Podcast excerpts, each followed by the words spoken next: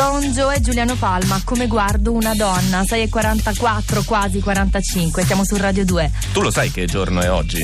Oggi è sabato 18 luglio. Ah, brava. Eh, hai visto? Sono preparata. Sei preparatissima e quindi sai anche che nel 64 d.C. Oddio, sta iniziando. Sì. Sì, sì, sì, è il momento, è il momento, è il momento, è il momento. E c'è stato il grande incendio di Roma, sai, ti ricordi quello Beh, di l'incendio Nerone? di Nerone. 64 quello che si racconta d.C.. sempre che poi in realtà non si sa bene come sia avvenuto questo incendio. Pare che ci fosse lui che mentre Roma bruciava suonava la lira. Sì, sì, sembra, insomma, sembra più una leggenda che la realtà, però è molto interessante. Vuoi sì. un'altra storiella, sempre beh, 18 prefer- luglio? Ne preferirei una più- un pochino più attuale, Andrea, se riesci. Ah, beh, certo, 1898. Beh, di, di Sì, poco, I eh. coniugi Curie annunciano la scoperta di un nuovo elemento della tavola periodica, il polonio.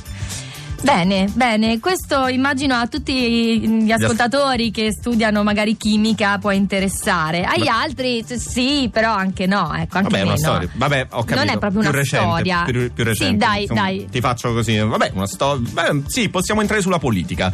1947, sempre 18 luglio. Sai chi è nato? No. Ignazio La Russa. Tanti auguri, Ignazio. Sì, Facciamo- no, moltissimi auguri, mi, mi- mi accordo con te nel fare gli auguri a Ignazio La Russa, ma questo anche è un anniversario, ci fa Sì, no, piacere, sono non è solidale. una Io sono storia. solidale perché pensa quanto gli manca un giorno da pecora. Poverino, in sì, effetti esatto. poverino almeno gli auguri. starà malissimo senza Esatto. l'anziano Sabelli e Giorgio Lauro che lo chiamano e che lo intervistano come farà Ignazio La Russa però Andrea non è una storia ok No. non ci siamo neanche se questo sabato sei riuscito a darmi una storia decente e per fortuna però c'è qualcun altro che ci può aiutare che ogni sabato e ogni domenica ci propone una storia una storia diversa una storia che probabilmente non abbiamo ascoltato mai sono i redattori del The Post Internazionale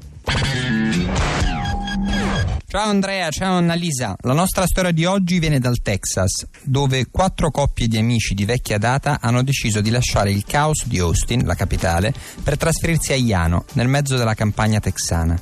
In questo luogo non c'era assolutamente nulla finché gli otto amici hanno deciso di costruire alcune abitazioni ecosostenibili, rivestite di compensato e con gli esterni in acciaio ondulato, materiale che contribuisce a mantenere fresco l'interno. Inoltre, i tetti delle case sono stati progettati in modo da raccogliere fino a 5.000 litri di acqua piovana. Il prezzo per costruire le abitazioni, pensate, è stato di circa 40.000 euro ciascuna.